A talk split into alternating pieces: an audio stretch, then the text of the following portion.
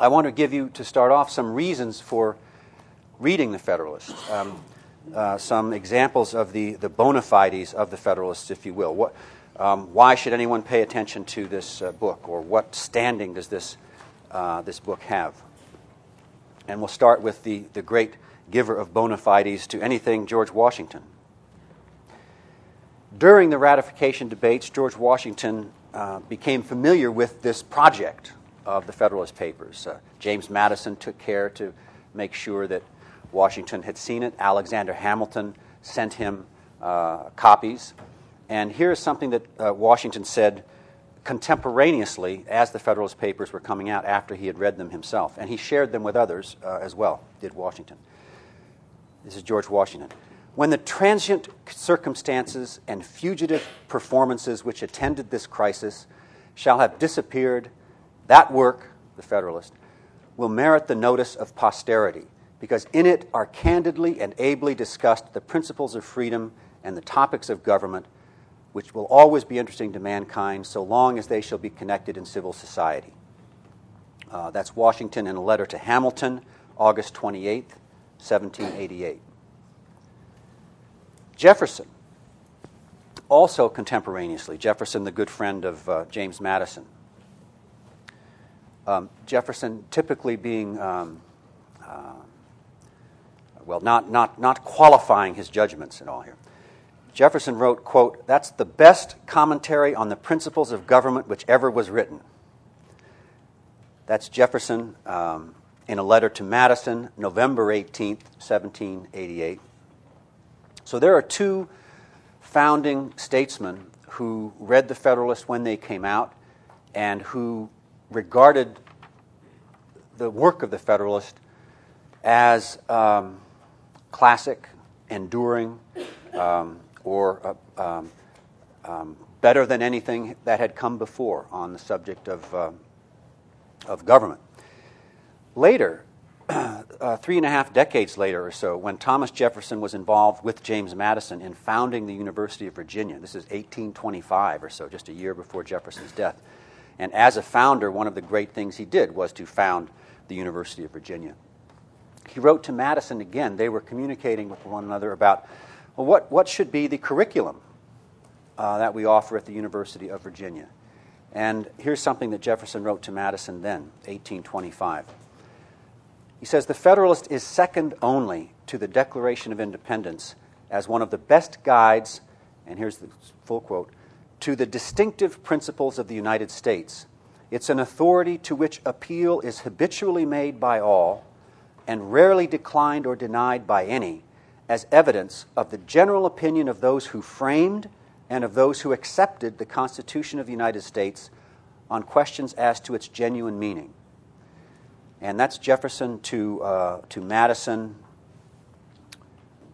Um, I have the date here somewhere, but uh, it doesn't leap out to my eyes. It's in 1825.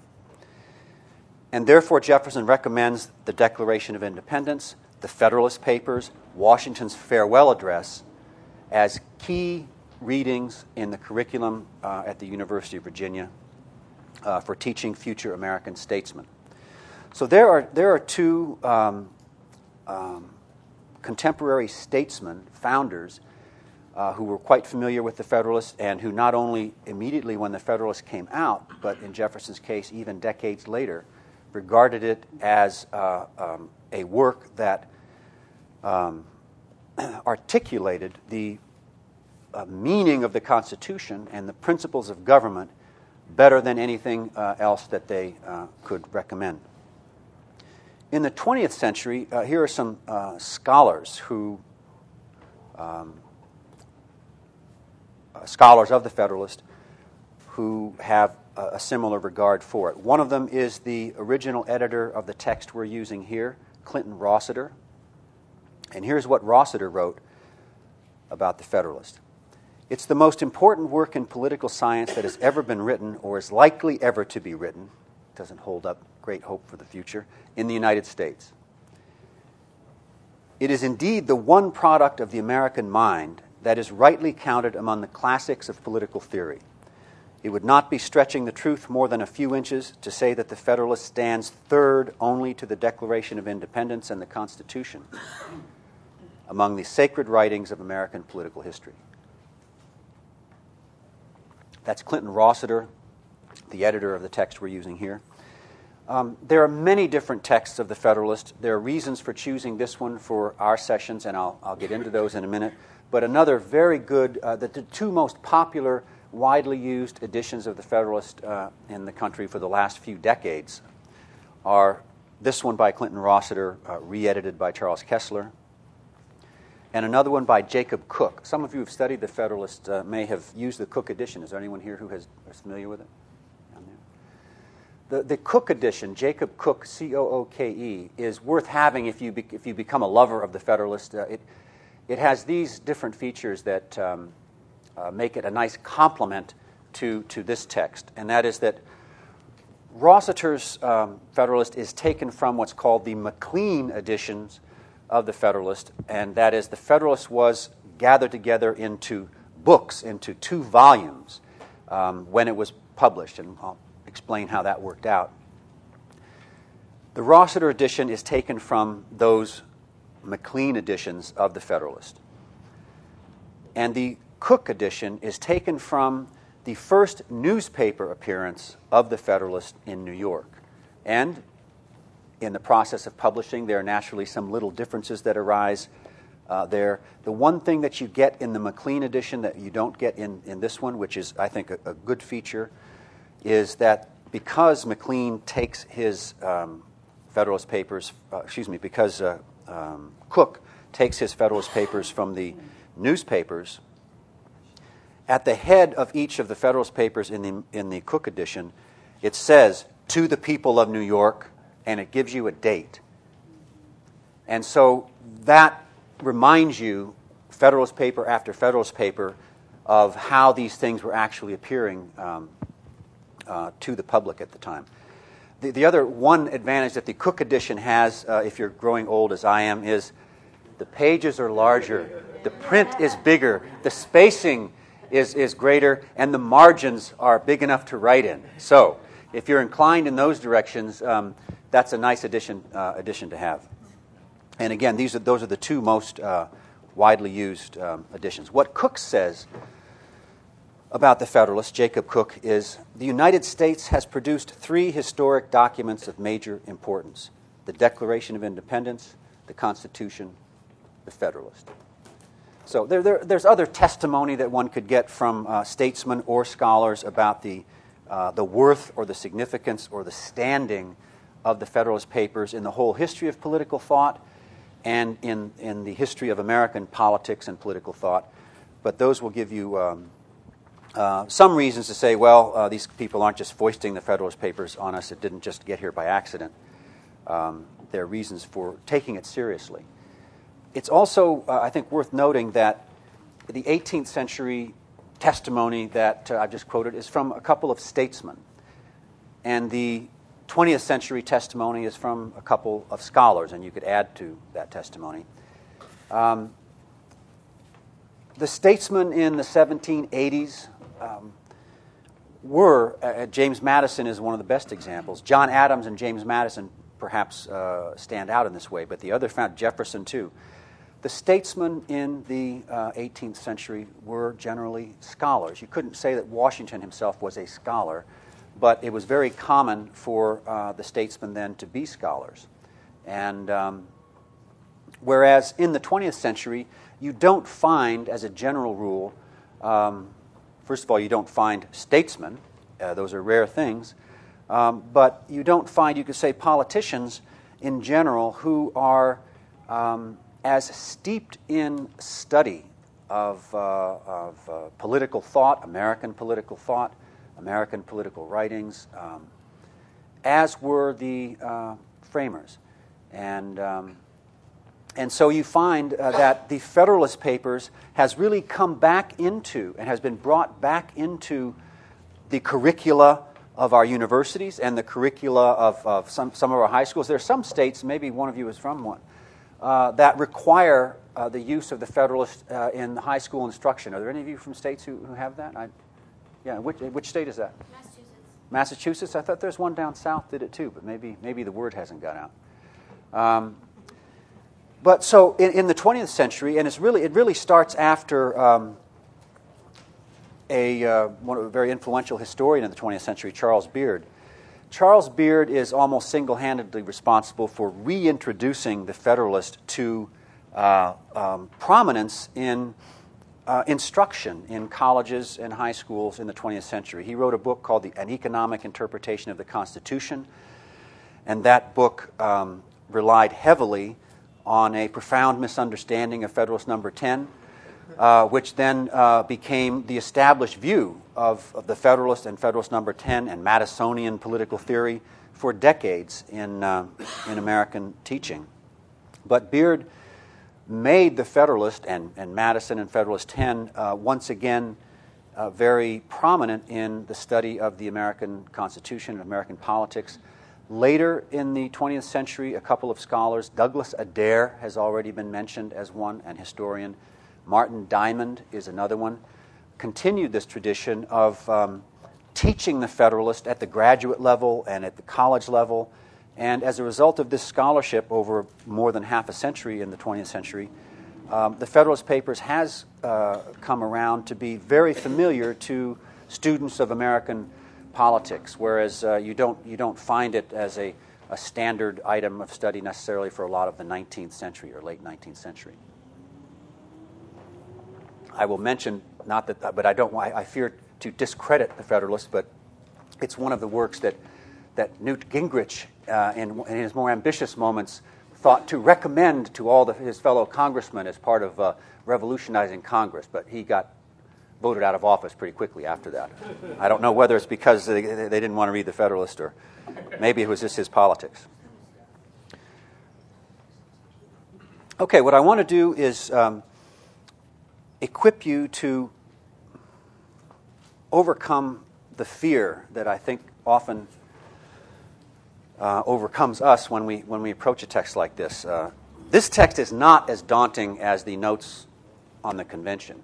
It's more like a book that we're familiar with.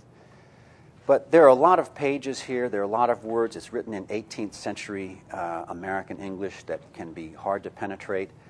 And once you get into it, there's so much detail that um, you often wonder where you are when you're reading. Uh, are you just lost again, aside from the fact that you're looking up unfamiliar terms and so on? So I want to just get you, to start off our conversation, get you familiar with this particular edition of the Federalist. I again say this is, you could say, the standard edition of the Federalist used in the schools, this and the Jacob Cooke edition, but this more frequently than Cooke. And um, and this particular edition has some features that uh, are helpful and that uh, can help you be a good reader of it on your own, which is really what we want to accomplish here to help to make you better readers, independent thinkers on your own about these matters. So let's look at this text and see what features it has that can help us um, become better readers of the Federalist. Charles Kesler, whom you're going to meet at the end of the week if you haven't already, he's going to be in Washington and he's talking to you about all kinds of other things. But he has, uh, he's the editor of the, the new edition of uh, the Rossiter Federalist. Kesler has an introductory essay to this particular edition. It's very good. It's like a well uh, crafted lecture in itself. And so when you have time, or if you haven't already, that's one place to look uh, to find um, some things out about the, the Federalist that I probably won't cover in here, and you may not know on your own. So it's got a good uh, introductory essay by Charles Kesler, and that's pages Roman numeral 7 through Roman numeral 31. And one feature of that introduction, which you can, uh, if you fold, if you do happen to uh, fold over your pages or mark in some other way, on page Roman numeral 16. Now, this again, this is in the the new edition, and I, I, had the impression that a couple or few of you did not have this edition, so your pages will be a little different. But in the, um, in the New Testament that we're using in here, um, Roman numeral 16, um, the editor offers uh, his own outline of the Federalist, and it's reliable. You can, you can count on that, and I'm going to refer to that a few times in the, just in the next few minutes to help you get a sense of the shape, the structure, of the whole book. And there is one. And, and if you start reading it uh, without looking for that, you could very easily c- conclude that there isn't one because you get immersed in details that uh, um, can be overwhelming. So there's a good introduction, and part of that introduction is this, um, this outline that I think is one helpful um, ingredient here. On page Roman numeral 37, there's a note on this edition, and it tells you a couple of things uh, that um, are also helpful. It says there's a table of contents. All right, this is supplied by your editor, not by Publius. And so, um, starting on page three, you've got brief summaries of each of the Federalist papers. So that's one place you can glance at and say, What's, what are they writing about here? What are they writing about there? Well, there's a quick overview of the whole 85 papers there um, in a table of contents. Your note on the, this edition also tells you that there is text in boldface. This was also not supplied for you by Publius, and this is not in any other edition. It's not even in the earlier uh, Rossiter editions. So Charles Kesler, in re editing this, decided well, there are some, some difficult terms in here, or some terms that might not be familiar to people. I'm going to put some of them in boldface, and I'm going to add then at the end of the uh, text, starting on our page 569, um, I'm going to add um, explanations of these terms in bold. And so, as you go through and you read, and you occasionally uh, will run across one of those uh, emboldened terms, there they are in the back uh, in that set of notes starting on page 569. Sometimes they are just explaining the 18th century usage that would not be necessarily familiar to us, such as the first entry, which is the word candor. Candor and, and candid are, are terms that uh, appear fairly frequently in, in the Federalist Papers, and they do mean something that's a little different from what we ordinarily mean. And so Kesler explains that a little bit, and you can look at that. The same is true with some other terms. The next entry in those um, uh, bold notes is an entry having to do with the pseudonym, the nom de plume of the authors of the Federalist Papers, Publius, and we will certainly talk about that. Why did they choose this name? What significance did it have? Uh, Kesler explains that to you, or explains some of that to you there. I have some uh, other things I want to add about that uh, if it happens to come up in conversation. But there, Kesler explains to you why did Alexander Hamilton, and it was Hamilton, why did he choose the name Publius as the um, nom de plume that ran uh, for all of the Federalist Papers? Kesler gives you some uh, sense of that. Something that's in this edition that is not in the Cooke edition, not in any other edition of the Federalist that I know of, is on page 25, and we can learn a few things from this too. This is Hamilton's preface to the first volume of the Federalist. Now, again, the first Federalist paper is published on August, excuse me, October 27, 1787. And Hamilton um, conscripts James Madison and John Jay to join him in this project. And they start cranking out newspaper essays, as you see, very substantial newspaper essays, at the rate of about two or three a week. And they continue for several months. After they had written some 70 of these, they decided to start to issue them as a book, as in fact a book in two volumes. And they um, selected the first 36 Federalist Papers as Volume 1.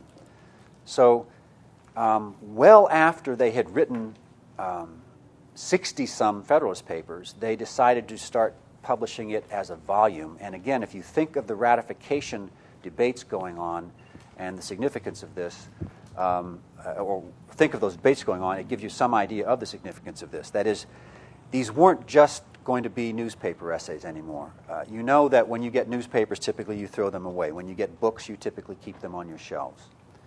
This is already an indication that they expect this to be of more enduring significance. It also made it much easier to use for those who are going to be using them in the ratification debates in the conventions, especially in New York and especially in Virginia. So there's that. In, in um, March 17th, 1788, Hamilton writes a preface to this first collection of the Federalist Papers, volume one of the Federalist Papers, which is going to be uh, papers 1 through 36. And we learn a few things from uh, this preface that can help us understand the Federalist Papers and help us, uh, help us read them. We learn, for example, about eight lines into the preface um, this A desire to throw full light upon uh, such an interesting subject has led, in a great measure, unavoidably, to a more copious discussion than was at first intended. So, Hamilton launched this project, and as they got going and started writing these papers, things happened that made him and Madison uh, conclude that they needed to go into the subject uh, in greater depth. There was not, we have reason to think that the original plan of writing the Federalist might have been to, to write maybe 20 or 30 essays, but there are 85 of them. So, sometime along the line, and we don't know when, we have very few records about, about the actual collaboration of Hamilton and Madison on this. And we don't have any record of this, but sometime along the line, they decided we're going to issue them as volumes.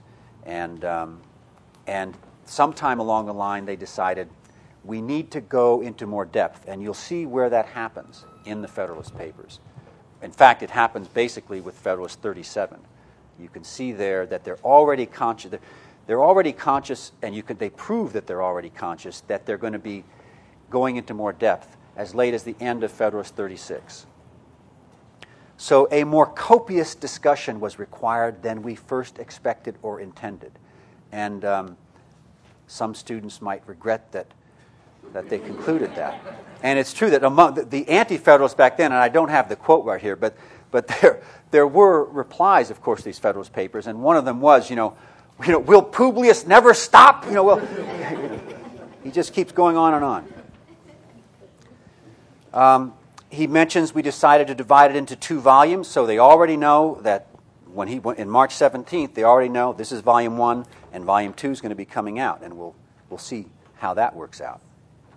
Um, he also mentions in the second paragraph there, he, he's, he's conscious that of, of, in a way what kind of book this is. This is a book that's written as a series of newspaper essays. It, it's a book that is written over time. And it's a book that's written in part in response to things that are happening after the book began. And you can prove that by reading some of the Federalist Papers, and you can see them reacting to things that happened after the Federalist Papers began. And so he says in the second paragraph the particular circumstances, and you know a little bit about those circumstances. There's this big ratification debate going on, and these things are being written over you know, eight months. The particular circumstances under which these papers have been written have rendered it impracticable to avoid violations of method and repetitions of ideas which cannot but displease a critical reader.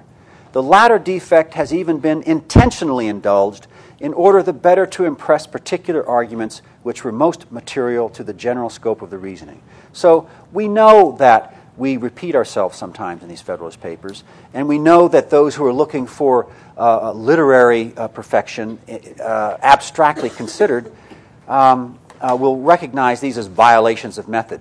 But we are looking not for mere literary perfection. We're looking for political perfection, if you want to uh, put it that way. Um, we are being guided by the, the, the, political requirements that these essays are being written to meet. And um, we're not going to um, uh, try to, um, we're not going to place literature over politics, you could say. Okay, so those are some of the, uh, you, you, can see for yourself the index in the back. The one other thing I'll mention about what your editor does, uh, which is helpful, is he provides some documents in the back. So again, you've got the Declaration of Independence, uh, you've got the Constitution, excuse me, you've got the Declaration, you've got the Articles of Confederation, and you've got the Constitution. This begins on page 528. That's where the Declaration is. Again, just to remind you, Publius didn't put that in there. I, I know my students often ask me, they'll say, well, how did, you know, how did Publius, uh, how did he manage to uh, collate the Constitution uh, with the Federalist Papers in these page numbers? I said, well, that was Kesler. Okay. So, but, but to look at the, the, um, the Constitution as it is in, these, in this edition, there's another helpful thing here. And it, it, there, are any number of ways you now know to get into the Constitution. For example, through the Constitutional Convention. I mean, to, to go into different clauses of the Constitution and compare how it developed in the Constitutional Convention is something now you're a little more equipped to do. And that can really show um, some interesting background to how certain clauses came about, such as the Fugitive Slave Clause, for example. Here's one other way, and that is uh, your editor has put in the margins of the Constitution in here those page numbers in this edition of the Federalist Papers where those clauses are discussed. So that's another way that you can you can find well what did Publius say about uh, like the, the, the, the, veto power of the president or the term of office for the House of Representatives and so on, and you have line numbers, um, uh, page numbers listed in the margins of, of the Constitution in here. Okay. Um, Federalist number one begins on page 27, just to make things as absolutely clear as possible. And Federalist number 85 ends on page 527. Now, so there's, there's Publius for you. It's a lot. It's a lot of Publius. What I want to do is try to show you how those papers are structured from Federalist number 1 through Federalist 85 in a plan that Publius himself um, announces to us in Federalist number 1. And so a striking thing about this is that um, on October 27th, 1787, Publius lays out a plan for writing the Federalist Papers. We know, because you've just looked at Hamilton's preface, written several months later, March 1788, we know that Publius learned over several weeks or a few months that he was going to become more copious than he had at first intended. But he never abandons the plan that he lays down in Federalist number one. As you'll see in a moment, he just expands it imaginatively um, in a certain section of the Federalist. So, Federalist number one, page 30, toward the end of that uh, Federalist essay, about th- three paragraphs from the end, Publius says, I propose in a series of papers to discuss the following interesting particulars. And he lists six interesting particulars. Okay? So there they are in italics, and this is the plan that Publius is going to follow in the Federalist Papers. He's going to follow it in a way that he didn't anticipate on October 27, 1787, but he is going to follow it. And what I want to do is to show you, um, you know, in the text, um, his own explicit announcements that he is following this plan. Now, again, keep in mind um, Kesler's um, useful and uh, very accessible outline. That tells you something about Hamilton's plan, and it also adds some details Hamilton doesn't add.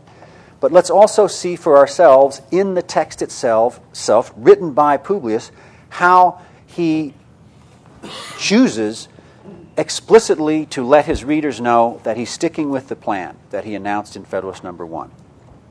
Um, so, what are the six interesting particulars? Anybody can uh, can read those for the for the assembled uh, citizens of the United Ashbrook here. The utility of the Union to your political prosperity. That's one. The insufficiency of the present Confederation to preserve that Union. Two the necessity of a government at least equally energetic with the one proposed to the attainment of this object. Three. The conformity of the proposed Constitution to the true principles of Republican government. Four. Put an asterisk on that one. Its analogy to your own state constitution. And lastly, the additional security which its adoption will afford to the preservation of that species of government to liberty and to property. Okay, five and six. Thank you. So, six interesting particulars. And let's see in the Federalist Papers where Hamilton takes them up. So, um, he's announced them in Federalist number one. Leap ahead to Federalist 15 at the beginning, page 100 in the, in the New Testament. You people who are dealing with the Old Testament, if you want to call out page numbers, uh, you can do that. Um, the beginning of Federalist number 15. In the course of the preceding papers, I have endeavored, my fellow citizens, to place before you in a clear and convincing light the importance of the Union to your political safety and happiness. Next paragraph. In pursuance of the plan which I laid down, the point next in order is the insufficiency of the present Confederation to the preservation of the Union. So, Federalists 1 through 14 deals with the first interesting particular. And Publius announces it to you right at the beginning of Federalist 15. Flip to the beginning of Federalist 23. And I do this because I know when I first read the Federalist Papers, uh, no one did that for me. And I spent many months lost in the Federalist Papers. Uh, some people think I'm still lost in the Federalist Papers, but it's. Uh, there you are. But I think these things can help you. Yeah. Federalist uh, 23, it's on page 148 of the new and approved Orthodox edition. Page 148, the beginning of Federalist 23, he says, The necessity of a constitution at least equally energetic with the one proposed to the preservation of the Union is the point at the examination of which we are now arrived. That's the third heading, right? So he's done the first heading, all right? Did, yeah, did the first heading 1 through 14, the second heading 15 through 22, the third heading starts in Federalist number 23. But then, you know, okay, where does he stop for that? Now, if you're just reading the Federalist Papers for the first time, first of all, if you're reading for the first time and you get to this, you, you look at that and say, oh, is that what he was talking about before? Because, I mean, you know, he talked about a lot of things. This is an example of what, what Gordon was saying before in, in the, uh, um, about the Constitutional Convention. One thing to help yourselves read that convention is to remember that it's, it's, it's a committee meeting. And every discussion must arise from a motion. Now, you find that they get off on the craziest thing. Sometimes guys are, I'm quitting the union if you do this, you know, South Carolina, Georgia, you know. Or, I'm quitting the union if you do that, Sherman. And they go off on all kinds of philosophic things, uh, and you wonder what they're talking about. But they always get back to the motion that's on the floor, and they have a vote about it. And in the Federalist Papers, again, they're following this outline, but they get into metaphysical questions, philosophical questions, long historical discourses, as anyone can do who's following an outline. But they do stick with the outline uh, in a in kind of way that a jazz musician sticks with the chord progressions. Federalist 36 at the end. Um, this is page 220 of uh, the Orthodox edition. And um, at the end of Federalist 36, among other things, about eight lines from the end uh, of the last paragraph, Publius says, I equally flatter myself that a further and more critical investigation of the system will serve to recommend it. I just point that out to as one of the evidences that by that time, by the end of Federalist 36, Hamilton Publius already knew that there was going to be a further and more critical investigation of the system they're discussing. discussing. The beginning of Federalist 37 is where they take up the fourth interesting particular. What is the fourth interesting particular? Anybody remember? The conformity of the proposed Constitution to the true principles of Republican government. Madison, Publius, beginning of Federalist 37. In reviewing the defects of the existing Confederation, showing that they cannot be supplied by a government of less energy than that before the public, go back and look at the headings of the interesting particular and notice that Madison is recalling uh, the language. Um, he says he wants to take a more critical and thorough survey of the work of the convention.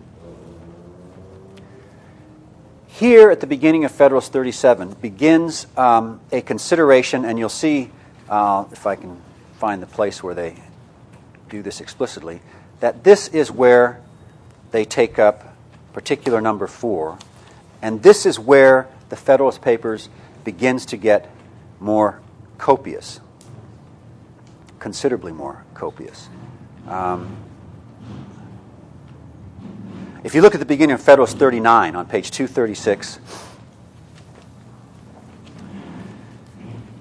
you see the last paper having concluded the observations which were meant to introduce a candid survey of the government. There's that word candid. Blah, blah. The first question is whether the general form and aspect of the government be strictly Republican. Interesting particular number four. There's a wonderful and memorable uh, uh, passage that immediately follows that, that uh, I find myself often quoting and teaching the Federalist Papers. Um, why does um, interesting particular number four become the one that causes such a copious discussion, as we'll see in a minute? It is evident, writes Madison, Publius, no other form would be reconcilable with the genius of the American people, with the fundamental principles of the Revolution, or with that honorable determination which animates every votary of freedom to rest all our political experiments on the capacity of mankind for self government. Um, one reason this passage is uh, worth paying some attention to is uh, you may recall from the Declaration of Independence um, some lines, and maybe uh, they're worth glancing at because it's a subject that um, we, we don't really have time to discuss here. We haven't had much time to talk about it, and it's very important. Um, in the beginning famous passage of the Declaration, which is on page 528 of, uh, of this edition. Uh,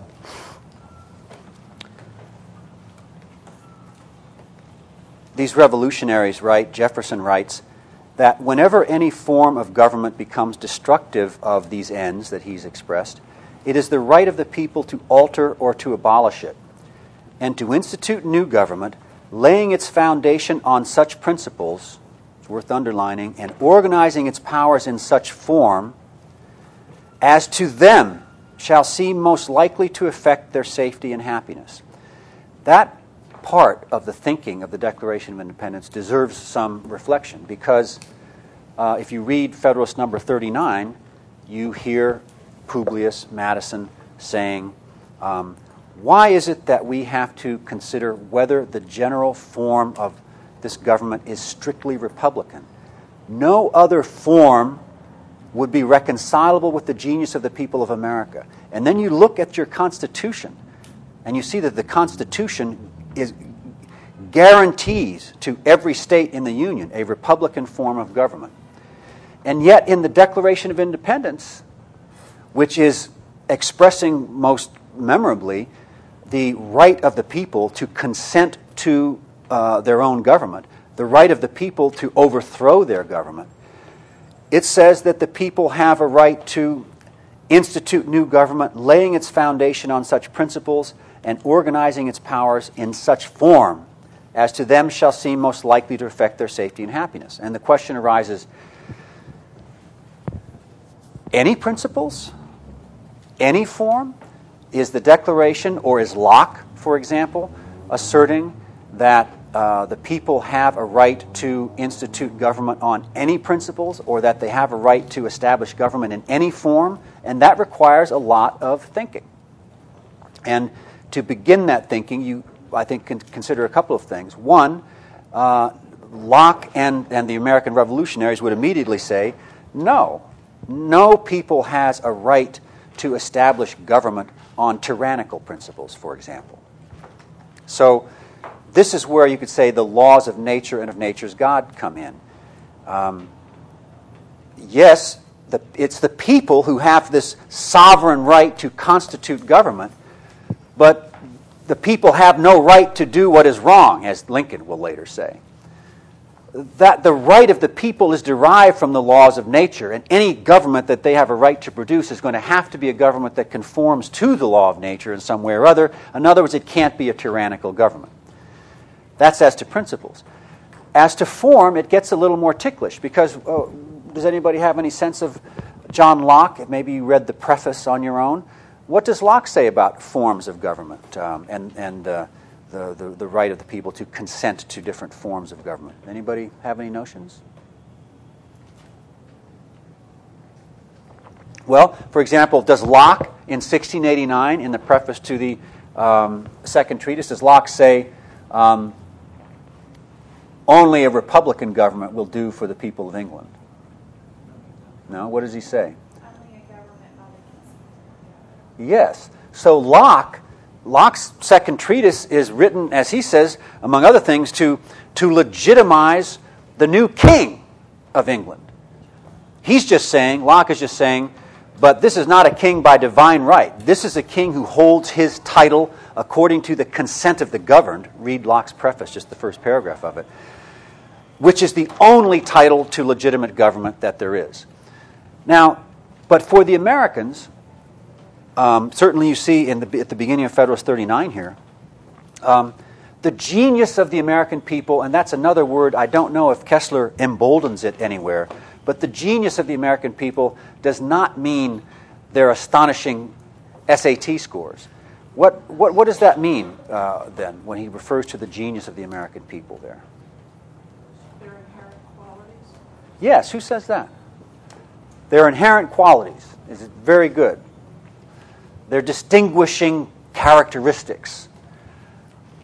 The American people are the kind of people uh, who would never accept any other form of government than a Republican form of government. So that's one thing that Publius and, and the revolutionaries, for that sake, for that matter, were telling us. Um, the kind of government that is best for any given people depends in some respects on what the genius of that people is. And that's something we can bring to bear in contemporary times in recognizing how prudence needs to take into account fundamental uh, realities like this. Well, what are the traditions of this people? What experience do they have uh, in self government? Um, in determining what the best form of government is for any particular people, you have to take into account the genius of that people.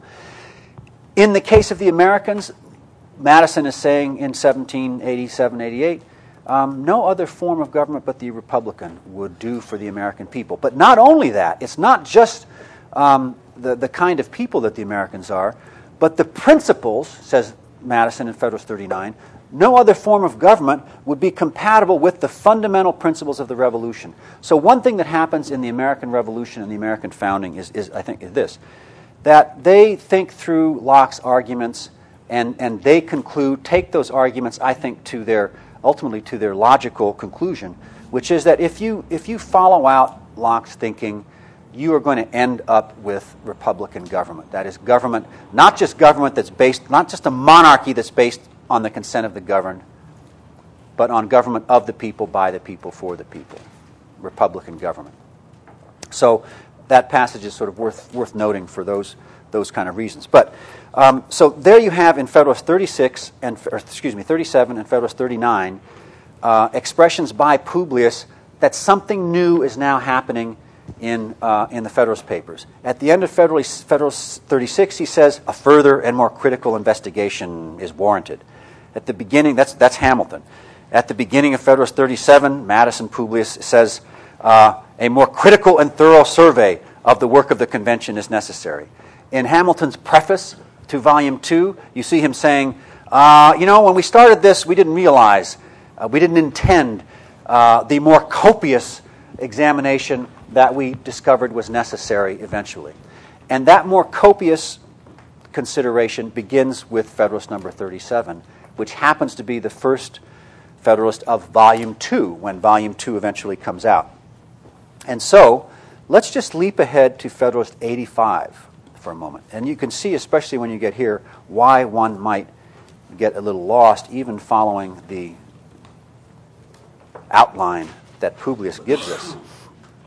It's not until you get to Federalist 85, the last, imagine, Hamilton, his tongue is hanging out, his, his hand is cramped, he's writing all this with a quill pen.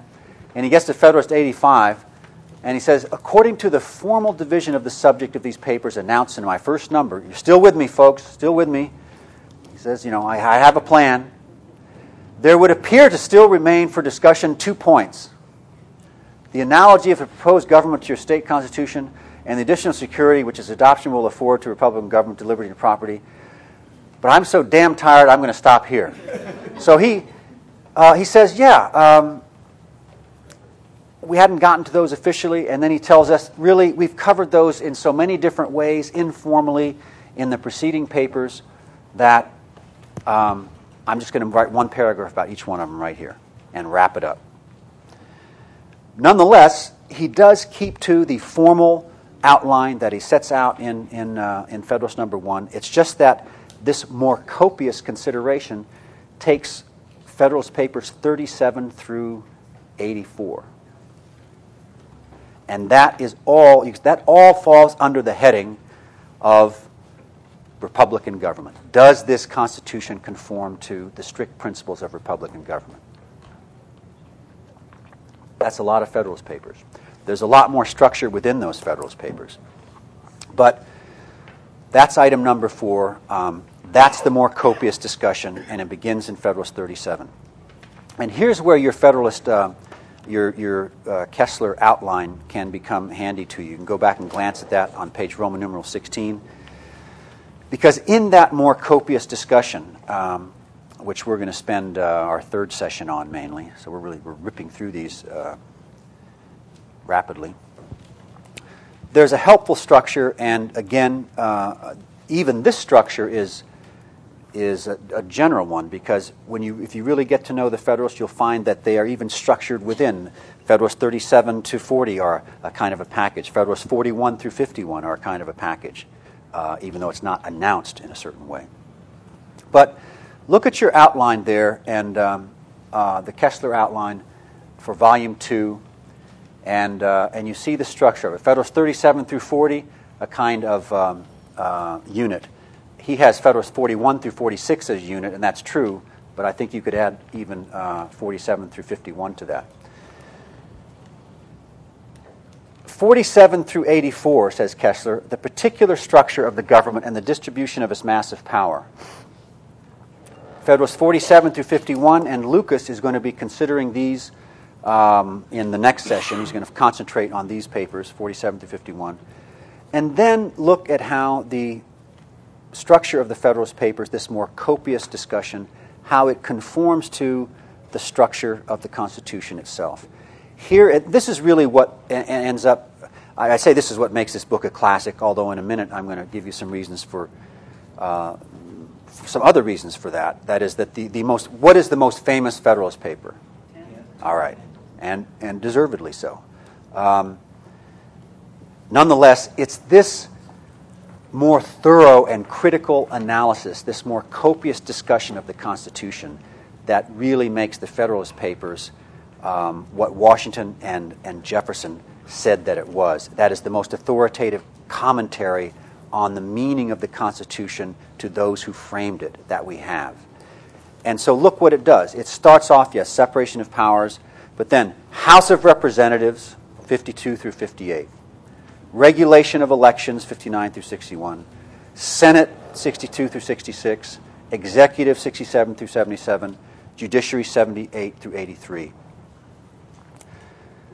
I think uh, a good way to think of the, the way that Publius works through the Constitution gives us more critical examination of the Constitution, and a good way to think of the Constitution itself is to look at the relationship of those different branches of the government and look at how, as Lucas was pointing out today, how the House of Representatives is that branch of government that is closest to the people, it is most answerable to the people, and the structure of government moves gradually further away from the people, and you could say up from the immediate um, responsiveness to the people up to the Supreme Court.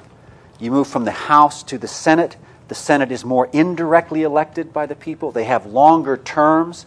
They are intended, as you will see, especially in Federalist number 63, the Senate is constituted so to be able to resist sudden whims of the people and to give a more cool and deliberate sense to the judgments of Congress. You move to the president, who again is indirectly elected by the people, who has a longer term of office than, than the members of the House. And you move from the president to the Supreme Court, which is furthest removed from the people in terms of its mode of appointment, and has a term of office that is good behavior and is explicitly intended to be independent. An independent judiciary is held by Publius and, and the framers to be an essential ingredient if Republican government is going to be good government. And so it is essential to the, uh, the good functioning of the judiciary that it be independent of the people.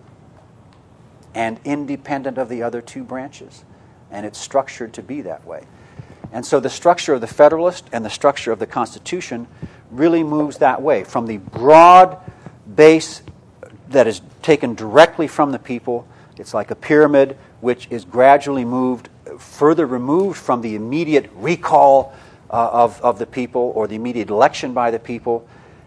And it's moved in that direction in order, as Publius will say over and over, in order to obtain the cool and deliberate sense of the people in the judgments of the government, as much as that is possible. So that's the broad structure uh, of the Federalist Papers. And uh, as I say, if you keep that in mind, uh, what we're going to do now is we're going to go through.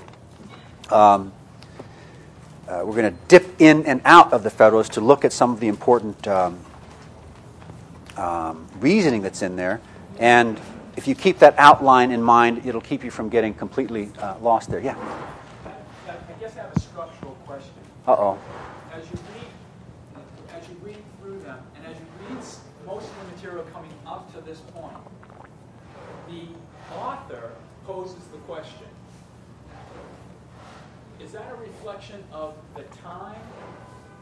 Whereas now, most argument, written argument, is I am going to propose not a question to be answered, but a proposition to be maintained. Mm-hmm. And I'm going to argue for the positive of it, whereas most of these papers say, here's the question. Yeah. I make some assertions, which is the common, what we view as the modern form of argument, and then by indirect evidence, by the negative, the Federalist papers go about proving, prove or answering the question that they asked them at the beginning of it. Is that, intentional? I, am not sure that I I'm not sure that I understand exactly how you're characterizing uh, the way that they argue, but let me try to respond, and you can tell me whether I get it right. Um, it's hard to get the, the sequence in our own conversation. It's hard to get the sequence exactly right in how to uh, proceed in these seminars. Um, originally, our session on the Constitution that Lucas just did, we had it scheduled later. But the reason we wanted to put that right now is that in the logic of things, you've had the Constitutional Convention. The Constitution didn't exist before that. By September 17th, you've got this new thing that no one had ever imagined before that. And you saw the, the problems that arose in the convention when they were working through that. So now you've got this new document that comes out. And we uh, have chosen to at least look at that document itself as the American people looked at that document itself for the first time following September 17th. Immediately, immediately, newspaper articles and pamphlets and public speeches started to be made denouncing it. When did uh, uh, Lansing and Yates leave the Constitutional Convention? July 5th. What did they do? They went back to New York and started agitating. They left in disgust. They said, I see what this compromise, they, they, they left after the Connecticut Compromise. They said, I see, this is, this is too national. They went back to New York. They started agitating. They wrote to Governor Clinton. They said, we couldn't participate anymore in that, in that, in that convention. Uh, they're doing something there we think is beyond uh, the, our lawful right to do, and we're going to devote ourselves to uh, um, opposing it. And one of those uh, fellows, Robert Yates, is the one who, we're going to talk about this during ratification, he's the one who is thought by scholars to be Brutus, the anti federalist. Anti federalist attacks on the Constitution start immediately. And the Federalist Papers, as it says in Federalist number one, says, We are going to attempt to answer every objection that is being made to this Constitution. You already know from the Constitutional Convention that Mason and Gerry um, and Randolph, they had opposition, so much opposition to it they couldn't sign it.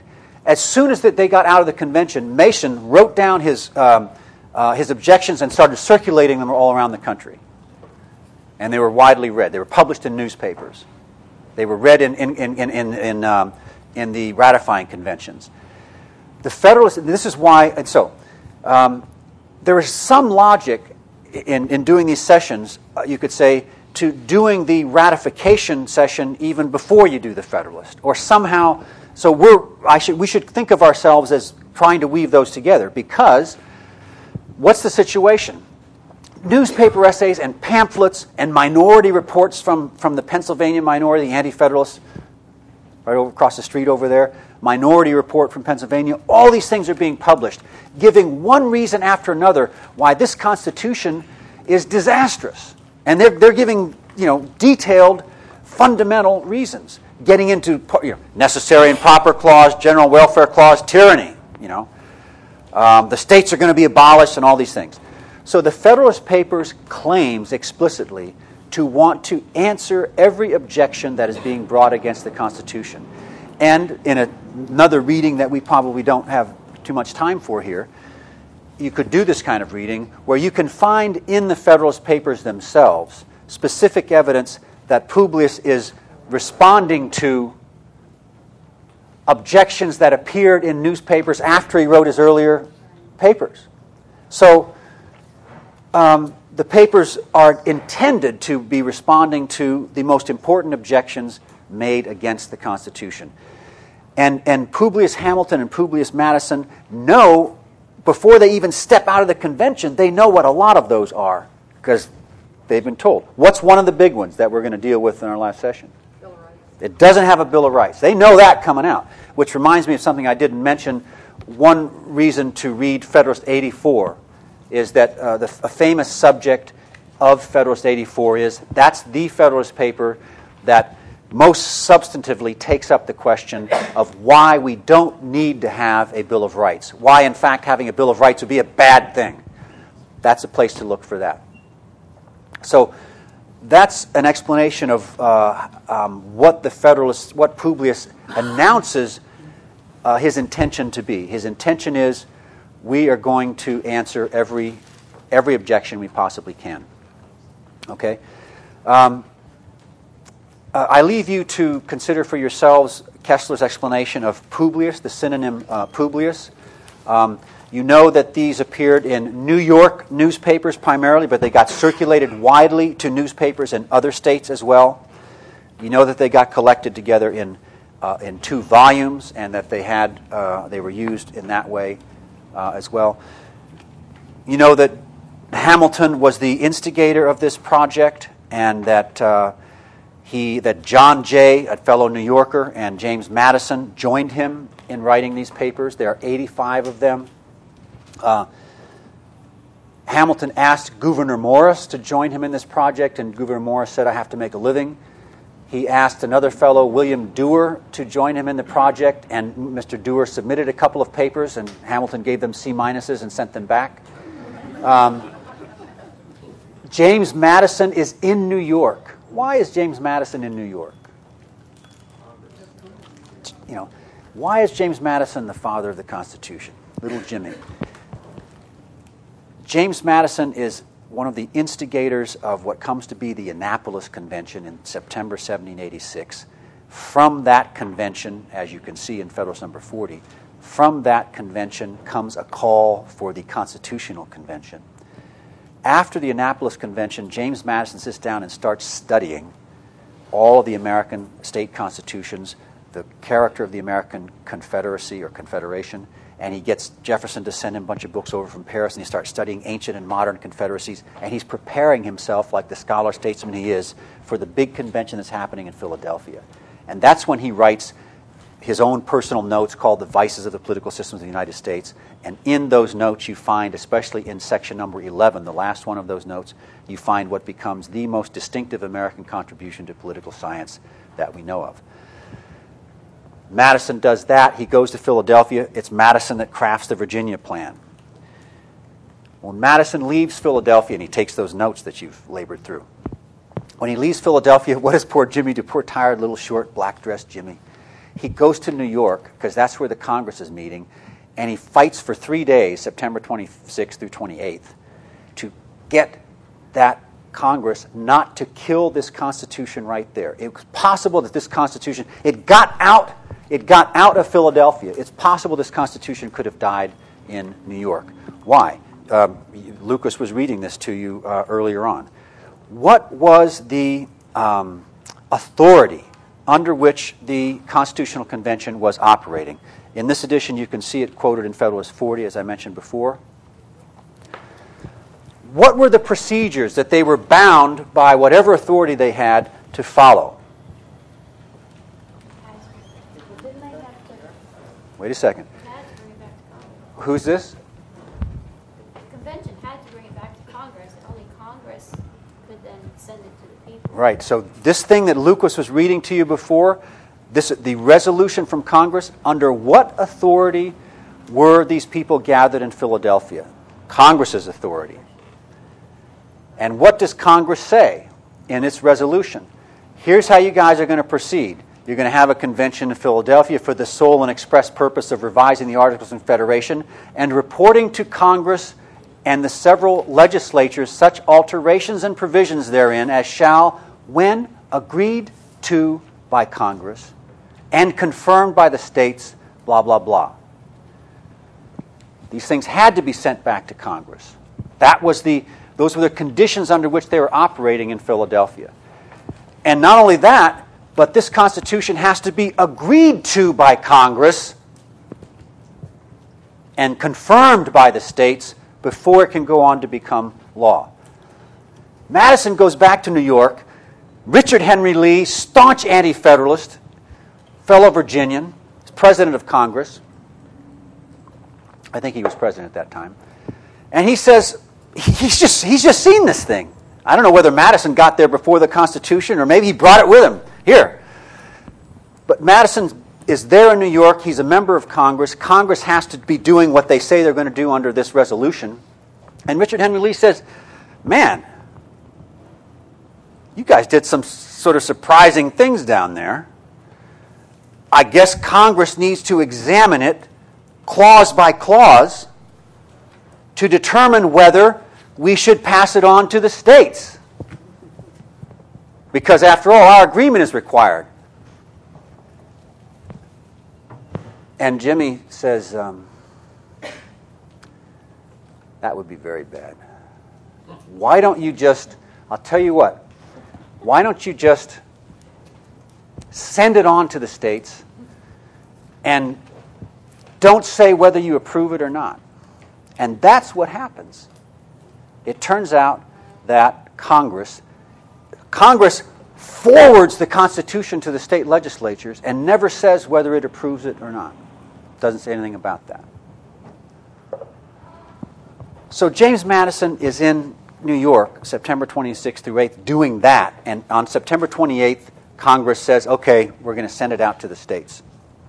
How did I get on that? I can't remember. That's why Madison's in New York. So Hamilton gets his fellow New Yorker finally. John Jay, you'll join me. And what happens to John Jay? Gets sick. So you see him. He writes uh, Federalist 2, 3, 4, 5, gets sick. And he comes back right after Madison is going to leave and writes Federalist 64.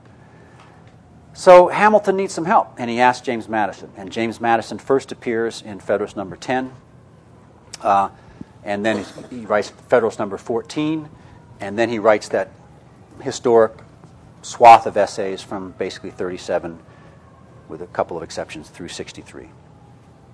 Um, so Hamilton writes approximately 52 to 54 Federalist papers. Jay writes five. Madison writes 26 or 28. There are a couple of few that uh, we're uncertain about as far as the authorship, and there's a lot of scholarship beginning in the second half of the 20th century about how do we identify the authors of the Federalist because it wasn't simply known, and Hamilton and Madison presented conflicting lists. I wrote that. I wrote that. Um, so there they are. That's the that's that's the um, that's the kind of book it is. That's the structure of it. Um, those are some basics. In the few minutes we have, which is we started at 11, we're going to 12:20, right? So we got 11 minutes. No, we're not going to go to 12:30. We are, we are not going to. We are strict constructionists in here. Okay? okay? We believe, as the Virginians say, we believe you have rats, and uh, and we want to secure your rats and protect your rats for you. Um, so no, we're going to be out of here in, in 10 minutes. And the one thing I want to do, and I think we can do in that time, you know, you've seen the structure. This is the basic thing. And now, in the next discussions we have on the Federalists, I think Lucas and I are going to be um, going into it now and leaving aside the structure and saying, look, look at Federalist 51. He's going to really concentrate on that, I hope, and I'm going to just concentrate on some of the particular arguments. One thing you don't want to miss if you're reading the Federalist. Somebody mentioned the most famous Federalist is Federalist number 10. It is accidental that that became the most famous Federalist in a certain respect. That is, it's James, James Beard. No, actually, he does cooking. It's Charles Beard uh, who makes Federalist 10 famous uh, in the 20th century, as I say, by a profound and malicious misunderstanding of it. But um, he does make it famous, but it deserves to be famous. And, and what, what a 20th century scholar says about it is true, someone who understood it better than um, Charles Beard did. But, but many different uh, 20th century scholars would say this of Federalist number 10, if I can uh, find it. The 10th Federalist paper ranks as perhaps the most significant contribution to the theory of government ever written by an American. Madison made a great and unique contribution to political theory in Federalist number 10. If you're going to go to Athens for a day, if you go there for a day and come out and, and, you, and you missed the Acropolis, that's, that's just a mistake. You, know, you, you want to see that if you're going there for a day. If you're going to look at the Federalist Papers for four and a half hours, spend a little time on Federalist number 10 and understand why that is the greatest contribution to American political theory, um, the most distinctively American contribution to political theory uh, that we know of. Why? You already know a little bit about why. It starts in our discussions here with James Madison's Vices of the Political Systems of the United States. Go back and reread that, especially reread the last um, heading, number 11 there, and there you see in its kernel the origins of this distinctive uh, understanding of Republican government that James Madison brought into the world. You've seen already on, the, on June 6th in the Federal Convention that Madison repeats uh, these arguments. And you see them then refined and enlarged, so to speak, in Federalist number 10. Um, another source you should look at, and uh, we, it doesn't happen to be listed in our, um, in our syllabus, but I want to call it to your attention because it's a very good source. Uh, on October 24th, 1787, you know, think of when that was. It's, it's a little over a month after the convention. It's a few days before uh, Federalist number one appears. Madison writes to Jefferson. Jefferson doesn't know what's going on over here. I mean, he knows there's this convention going on, but he doesn't know what's happened. Madison writes and, and reports to Jefferson what has occurred. Remember, it's secrecy. Nobody knew. Now, there, people, there were some letters that went out to people, and, but, and said general things like Washington saying, "Oh God, it's going badly," uh, but nothing, uh, uh, nothing uh, specific. October twenty fourth, seventeen eighty seven. Madison writes to Jefferson, and this particular letter is in your Kurland and Lerner. So to, to sort of give you some small consolation for carrying that astonishing book around with you in Philadelphia. Chapter 17, document 22 in Kurland Lerner contains a wonderful and large letter. And it's, it's Madison writing to Jefferson and, and his, his report. He says, Look, I'm going to tell you what went on in that, in that convention. And he starts laying it out. And you will, you will see, because you've gone through the, the convention notes, you will see, oh, that's Madison, that's Madison. Madison says, we didn't get the negative, meaning we did not, I, I lost. I thought there should, that the national government should have been given the power to negative state laws. And without that, I think we may fail. So Madison is still looking back at his defeats in the, in the convention and saying, as I said in my vices, as I said on June 6th, as I said in the Virginia plan, uh, I'm saying now to you in a private letter, we didn't get the negative, and I think that may be disaster because of that. And, and this is a long letter. And then Madison says, and here's some thinking on, on our system that, and he says, which I think if you, if I mistake not, if you pay close attention to what I'm going to tell you, Tommy, you will discover here the true principles of, of Republican government. And he gives him his Federalist 10 argument, his vices argument, his June 6th argument not his argument, his analysis. And, and what's the essence of that analysis? You're all a little bit familiar with it or a lot. What's, what, what are the ingredients of this uh, analysis that Madison uh, puts in his notes, number 11 from his Vices, or on June 6, or in Federalist number 10? What are some of the ingredients of that uh, famous analysis that becomes the most distinctive American contribution to political science? Anybody?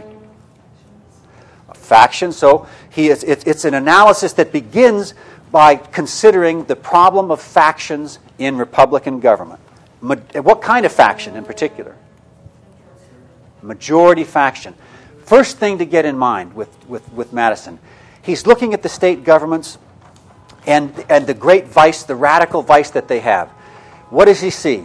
He says, You guys didn't quite, it's understandable, he says, but all you state governments, you, you constituted yourselves as if the great danger to us was still what? The George III. So all of your all of your constitutions are written to make sure that the king doesn't tyrannize over us. In other words, weak executives. You know, or in Pennsylvania, no executive, so to speak. And as a result, you have, you have failed to understand a fundamental thing.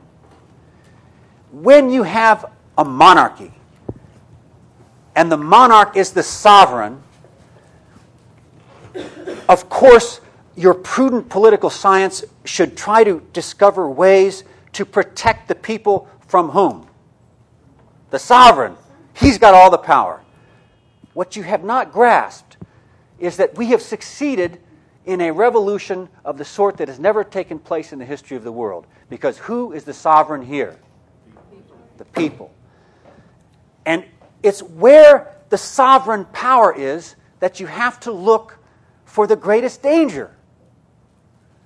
We don't have a king. The people are king. And what you have done, because, I mean, in your good work in these state constitutions, they're all, you know, committed to the principles of the revolution and so on, but they have failed to understand the greatest danger to governments that are based on the consent of the governed and therefore on majority rule. And that is this the greatest crisis that can happen to democratic government is when the majority goes bad, when the majority becomes tyrannical. Why is that the greatest crisis of, of democratic or republican government? Because that government rightly recognizes the majority as the rightful rulers. And so Madison says, how can you find a democratic solution or a republican solution for the greatest crisis of democratic or republican government? And that's where the thinking of his vices begins. That's where he extends it in June 6 and in Federalist 10. And in two minutes we have, what are, let's say, what is the, the essential ingredient of Madison's solution to the problem majority faction? You can't control the, the faction itself, the cause, but you can control the effects of it. And how do you do that? No, but other people are saying extend the sphere, right? Enlarge the orbit, extend the sphere. But, but your first part of that analysis needs to be concentrated on. Madison's, Madison goes through this in Federalist 10 and in his Vices and June 6. You count, can't count on religion to make people good. You count, can't, can't count on people, people's own uh, concern for their own character to make them good. You count, can't count on the people being wise enough to recognize that their own personal good is inseparable from the public good. You can't count on that. You have to recognize the ordinary kind of interests and motives and passions that animate people. And we intend to be free. Where you are free, you are going to see people with different opinions, different interests. And in the past, he said, it has always been insisted that Republican government can only survive and thrive in a small place. And this is the fundamental mistake that all political thinkers have made up till this moment in September 1787, excuse me, 86, uh, when I, Jimmy Madison, am sitting in my study reading books. No one has recognized that the only way that you're going to uh, make Republican government capable of being good government is to enlarge the orbit and allow for such a diversity of interests that it will become not impossible, but it will become much more difficult for a majority to combine in a tyrannical project. And in a nutshell, that's the unprecedented argument in Federalist Number 10. And you'll see that Hamilton in Federalist Number 9, toward the end of that paper, introduces this argument as the key ingredient of the improved science of politics that the Federalist uh, is going to represent. And today, I'll just say that Madison insists that the ultimate that, that Republican government must depend ultimately on the people and on the virtue of the people and their capacity to govern themselves, on the one hand. And on the other hand, Republican government will only be good government if it is structured in such a way as to keep the people from acting foolishly.